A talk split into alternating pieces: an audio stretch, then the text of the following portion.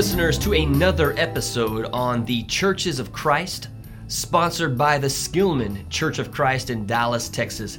This is your host, John Mark Davidson, and today I have the privilege and the honor of speaking with Dr. Grady King. Grady has been ministering in churches since the year 1977, 7 years as a youth minister and 33 years as a preacher. And currently, he is the co-leader of the Hope Network, a nonprofit dedicated to mentoring leaders of religious communities and also helping guide churches towards greater life and vibrancy.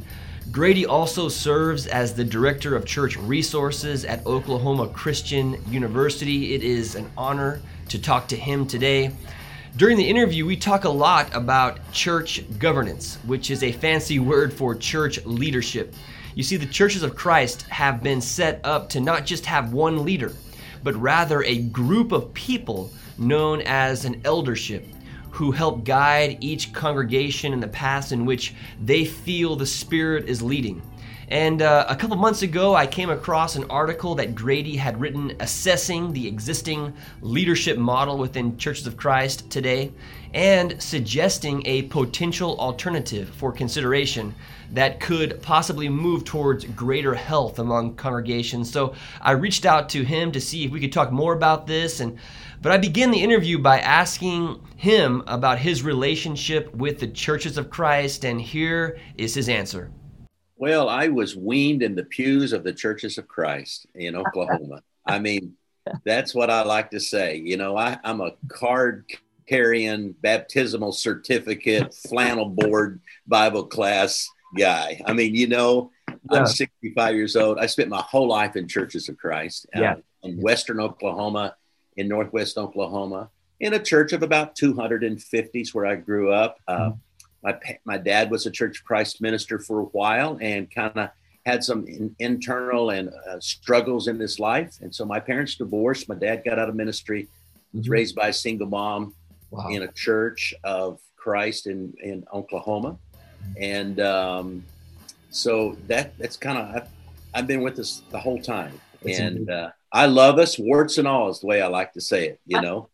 And so it's good. It was a great heritage. I think I attribute some key Bible class teachers. I'm grateful for my roots of loving Scripture and wanting to obey God. I'm grateful for people that invested in my life. So yeah, overall, it's been a really good experience, but I also know us really well. So. And tell us about what you do now. I know you work with the Hope Network, and for the listeners who are not familiar with this particular nonprofit, please tell us kind of what your role is with this nonprofit, what you do on a daily basis, and also kind of what you're seeing out there in churches out there, specifically Churches of Christ. Yeah, glad to do that. Hope Network began in the late 1996, I believe, or around that time, and by Lynn Anderson, the preacher, writer, teacher, you know, author, and just, he's one of my mentors, and he began Hope Network in response to just giving himself to ministers and to churches. And so he's the one that wrote the book, Smell Like Sheep, you know, for elders and shepherding. And he began Hope Network. And then early on, I was exposed to Lynn he mentored me and coached me. And then a few years after he started Hope Network, he had some health problems, and in his health problems, his board basically said, you know, you need to find some replacements. And so two of us were selected by the group of about 12 guys that wanted to carry on this work in Hope Network. And Lynn and Carolyn Anderson were kind of the mom and pop of Hope Network. Yes. And they put their heart and soul into it. And he wanted 5 people that continue to mentor leaders and guide churches in different ways. And so ended up being about 10 or 12 of us. And then about 9 years ago, John Mulliken in Dallas and myself, we became the co-leaders. And now we have about, counting associates, partners, everybody, about 25 to 27 people that do some kind of work at Hope Network. So we focus on mentoring leaders, guiding churches, Mm-hmm. We do interim ministry. Mm-hmm. We come alongside churches in crisis. Mm-hmm. We come along leadership development kind of stuff. And so that's the kind of the nuts and bolts of it. So I spend most of my time with ministers and elders. Interesting. And so churches that are going through a transition, churches that maybe have just, parted ways with a minister, they're looking to maybe hire a new minister or have a time of transition. I'm sure you encounter churches in times of pain and hardship, also times of hope. I mean, I would imagine you see so much, especially within the Church of Christ. With you, with your work, not only with Hope Network, but also there at Oklahoma Christian, what are you seeing about the current state of the churches of Christ today in America? Well, the current state is basically continuing what the pandemic has done in the last year. Mm. It's kind of heightened what was already present the last 25 or 30 years. Mm-hmm. And over the last 25 or 30 years, the churches of Christ have been in decline with minimal growth rates. Church planting has been down in North America. I say North America. I'm not talking the global Church of Christ. And as a result, the pandemic has kind of heightened or accelerated a lot of people saying, boy, what's going to happen to us afterwards, et cetera, et cetera. So there's a high degree of anxiety, but we've been in decline a long time.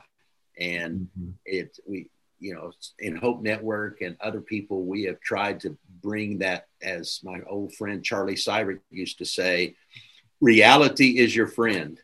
And so, and denial is not a river in Egypt. So love Charlie, miss Charlie greatly, but he had a way of just cutting to the chase. And so we've been trying to say, here's the stats, folks. Mm-hmm. Statistics don't lie. And there's not just anecdotal stories, but we are a movement that really needs to regain its soul about the very core of what the gospel is and the freedom we have in Christ and the Holy Spirit that empowers us and not truncate the gospel down to simply 5 steps to get to heaven, but it's the gospel for now, and eternal life begins now. So what's happened? What's the current state of churches of Christ? I think many churches are in survival mode, wondering about the future.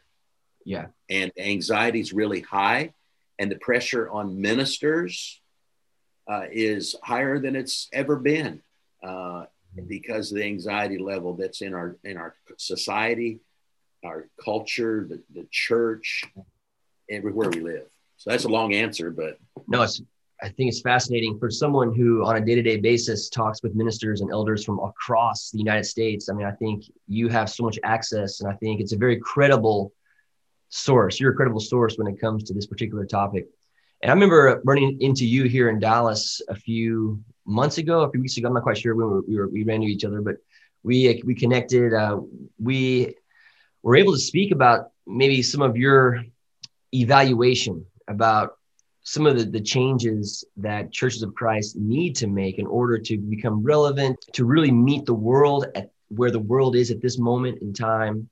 Mm-hmm. And one of the things that you addressed in our conversation, and I'm so happy that we can talk right now so I can pick your brain more and learn from what you see and your experience, but is about church governance and how leadership structure is set up within the churches of Christ. In some of the earlier episodes, we talked about how a unique characteristic of churches of Christ is that they are autonomous.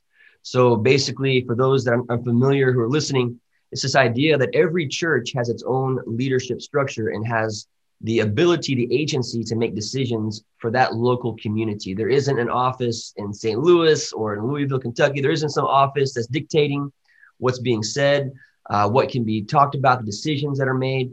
But every church has a local leadership group, typically an eldership, that has the agency to listen to the sound of the environment, to the community around it, and make decisions for that community.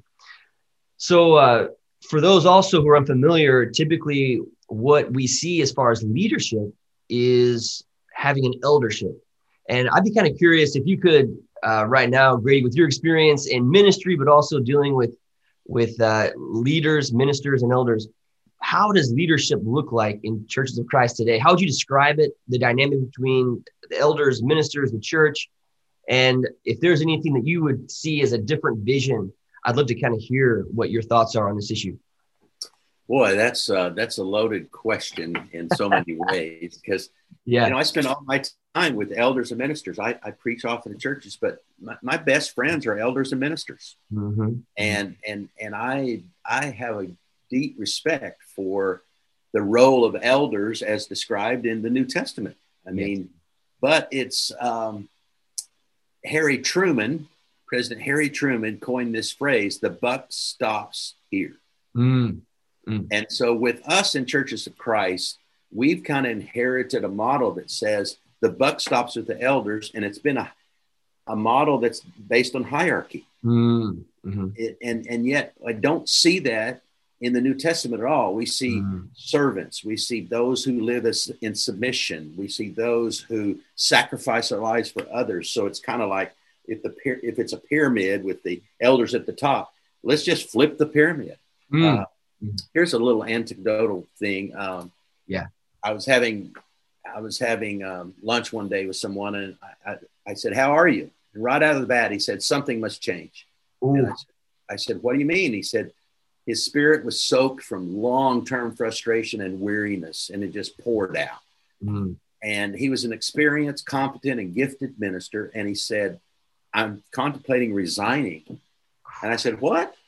And he said, "Yeah, I'm contemplating resigning." And I said, "Well, what's your relationship with the elders?" And without hesitation, he said, "I am simply a hireling for a company with a religious label. It's an employee-employer relationship, and I can't do it anymore, Grady. I just can't do it anymore." And unfortunately, I understand. And so what I think the challenge is, in most of our churches, the buck does stop with the elders, whether we like it or not. Mm-hmm. That's the system. Mm-hmm. But if we go back and look at the New Testament, it seems that the New Testament is not affirming a hierarchy, because you're talking about house churches. Yes. Now we got these big institutions, big buildings, how it runs them. But the principle of shepherding and the principle of gift-based shared leadership, that's my phrase. And that from Romans 12, how the body ought to function. And leadership is one of the spiritual gifts in Romans chapter 12. And then in 1 Corinthians 12, you got the concept of the body. And then in 1 Peter 4, use whatever gift you have received to administer God's grace. That's the purpose of it. So when I think the issue or the struggle in Churches of Christ comes down to our governance. How we want to work together as ministers and elders with the gifts we've been given. Yeah. And biblical authority ought to bless, not burden people. And instead of being deciders of programs and permission givers, we ought to be discerners and listeners of people and the spirit, and re-engage the mission of God with the gifts that we have. Now, does that mean there's got to be some structure? Yes. So clear boundaries, clear limitations, clear understandings of how we are to function and live within that, because it is just so frustrating for ministers to have this education, this empowerment, this all the stuff they've been given to be able to be treated like hirelings by guys that work full-time jobs and are not around. So why can't we access a gift-based understanding of what it means to lead? That's profound. I think that anecdote you share is so telling. I think that there's probably a lot of ministers who are listening right now that would be able to have some solidarity with that particular statement, because the structure that is existent today, it can feel like ministers are like middle management in some senses, hired hand. Yeah, that's true. And in some ways, I have compassion for the office of elder, the way that it is presented today. It's almost like a no-win situation. And if I were to talk to a lot of churches, and I were to do a survey of like an approval rating for elders for across the board, man, what I'm noticing is that the approval rating is relatively low. But I don't fault the people that are in these positions, because they are good people who are doing their hard, working their hardest Oh yeah. I feel like it's the expectations for the office itself goes way beyond any human's ability to do what's asked of them. I mean, to be an elder in the churches of Christ today, it seems as though you have to be able to go to the hospital. You have to call everyone on their birthday. You have to make sure that, you know, those that feel that are the newcomers to church, that you visit them and that you're the first one to greet them, invite them to lunch. You need to be able to teach a class. You need to attend these meetings every week.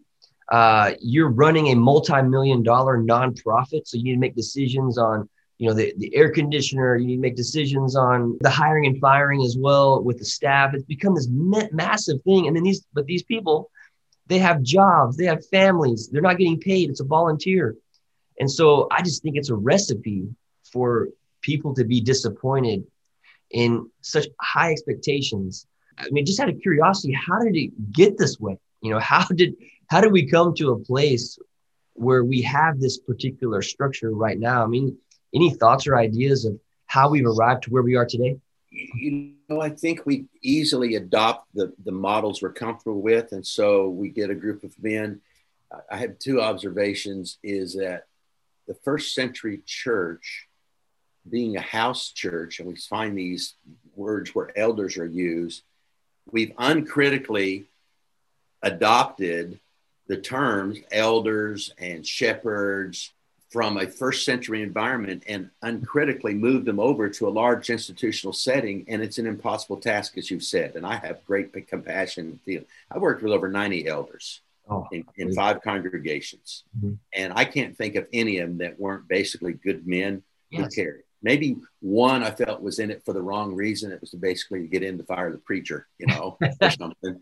But I've worked with some really fine men or good men. Here's the struggle.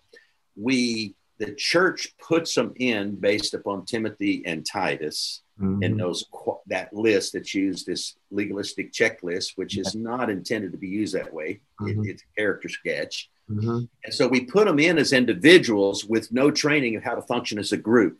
Mm. Mm. And what the frustration is they get in the room and realize how difficult it is to make decisions, to establish protocols, exactly, to how we're going to shepherd. And so we bring them in as individuals with no understanding of how to function as a group. And it's the group functioning of mm-hmm. where the minister elder thing gets, who am I listening to? So an elder comes and talks to you on morning. You're thinking, are you talking to me as an individual or as the elder group? Which one are you talking? Yeah. Yes. But yeah. I have compassion for the elders and certainly compassion for ministers because I've been one all my life. And so, yes, but that's the first observation that I have is we've uncritically adopted this. Mm. Well, you're the elder and you're where the buck stops and you're a shepherd and that's what the Bible says. Well, yeah, it does say that, but the context of the first century to these big institutions, big buildings, and all this stuff we're doing is really challenging. Yes. So the group, we don't give any training or orientation to how to function as a group. That's true. And so the question becomes, who decides, and how?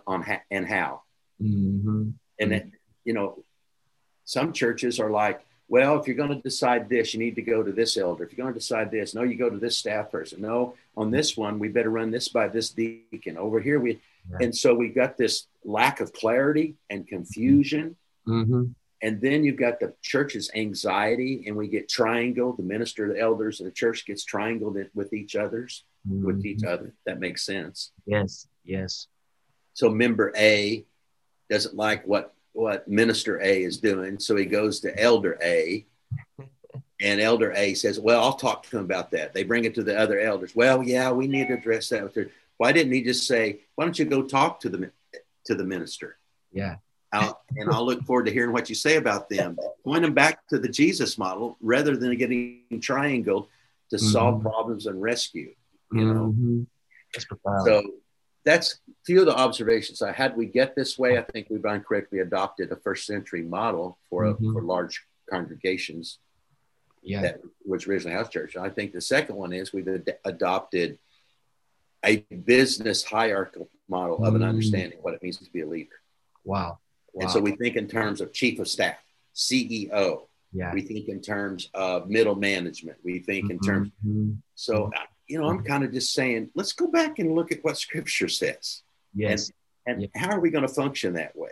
And how can we've got to reteach and help teach the church as much what that's about as we do the structure itself. Yes. Okay. Yes.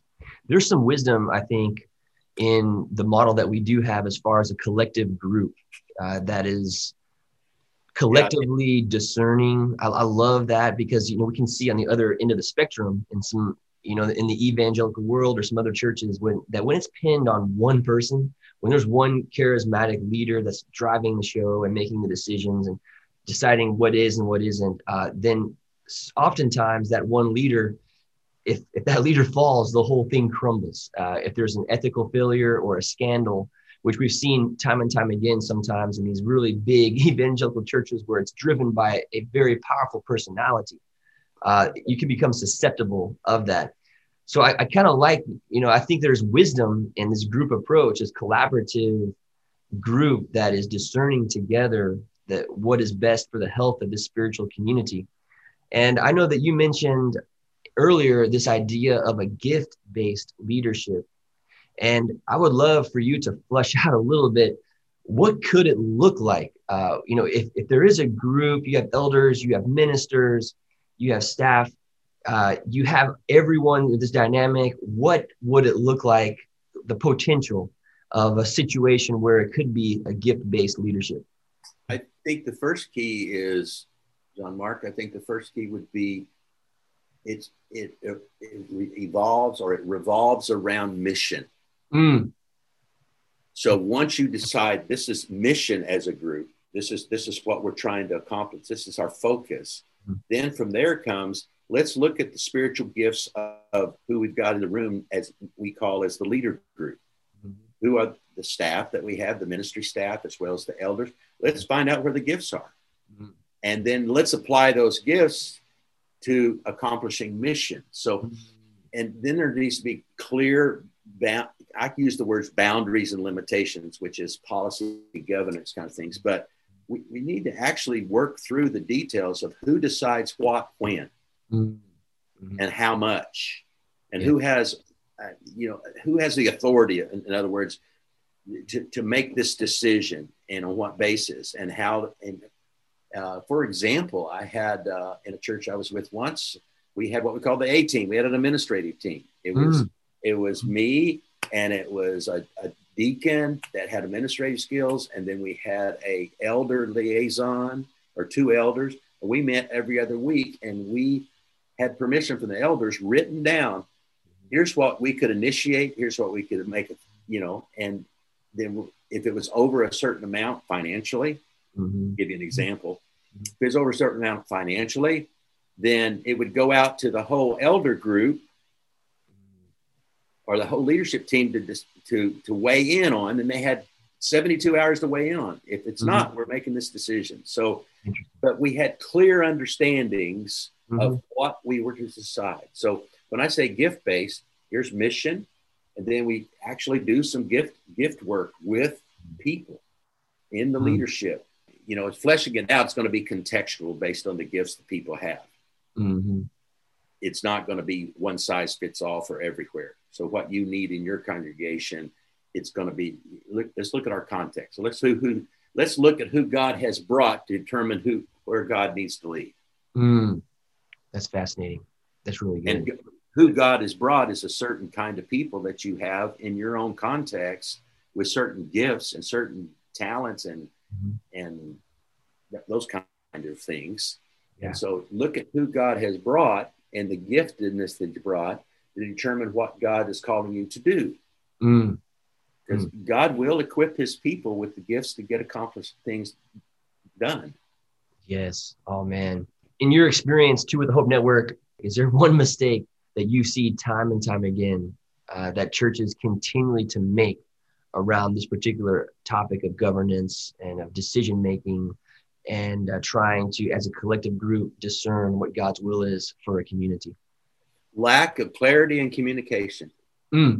We just consistently, let's get in a room and talk about it. Let's set aside let's set aside this who's in charge and who's not in charge, and we're the elders and you're the minister. Let's just have a conversation as adults, and clarity and communication is, we make that all the time. It's, can we talk about this?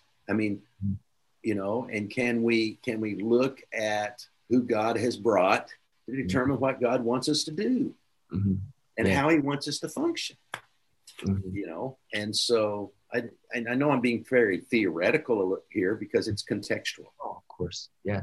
But it can work. I mean, you know, clarity and communication are the things I see the most, just the lack of clarity about what we're supposed to be doing. Yeah. And then communicating that to the church overall, you know. I love it. And I want to be respectful of your time. I know we're coming to the end of our interview. Before I let you go, I'd love to get your just take on the Churches of Christ's future. The Churches of Christ as a religious community, this Church of Christ that kind of has its roots in the Restoration movement. What do you see as the future of this particular religious community? Was there any sort of changes, recommendations in order to thrive instead of survive? What needs to happen? I like the way you say that, because I think a lot of us are in survival mode and anxiety, and we tend to circle the wagons. And the higher the anxiety is, the less imaginative we can be. Yeah, I mean, there's incredible opportunities right now, and there's, people are seeking. You know, the rise of the nuns, N-O-N-E-S, is like 25%, according to Burgess' new book. It's 25% of the American population that have no religious background. And then there's another higher percentage that have no particular allegiance. So we have this incredible opportunity. But for the Churches of Christ, you know, since we were a movement born in modernity, and we tend to reflect everything about modernity, you know, I think we're going to have to re-engage the gospel on its own terms. And so what is the gospel? If the gospel is just simply to get us into heaven and not the redemption of all things. And I think our gospel's been too truncated. So the future of Churches of Christ is dependent upon us leaning into the very gospel that we say we hold to, and unpacking that more. I do believe that many Churches of Christ, I say 25 to 30% over the next decade, will be functionally gone. They're aging out. And this is validated by statistics. I mean, it's over the last 30 years. Now, that doesn't mean there won't be 25 or 30 people in some town, in some church getting together. But as a functional kingdom presence in a community, reaching people, you know, I think, you know, I don't have any stats to prove that, but just from the work I've done with churches, is that churches are aging out. We're losing the group under age 35. And it's, you know, people are asking different set of questions. The questions are, is there a God? That's different than what your church believe about this teaching. You know, is there a God? Yeah. How do I connect with this God? And then they finally get down to this other aspect of doctrine, beliefs, you know, all that kind of stuff. So I think we're going to have to, the future of Churches of Christ, I think we'll see some loss, considerable loss of our congregations. Now, just because congregations die doesn't mean the church is not threatened. God's not threatened, and the church of our Lord is going to exist. That's his promise. Yes. Individual congregations can make choices that absolutely lead to their demise. Yes. And so to me, re-engaging the gospel is fundamental. Prayer is fundamental. Become a people of prayer, a people of the Holy Spirit.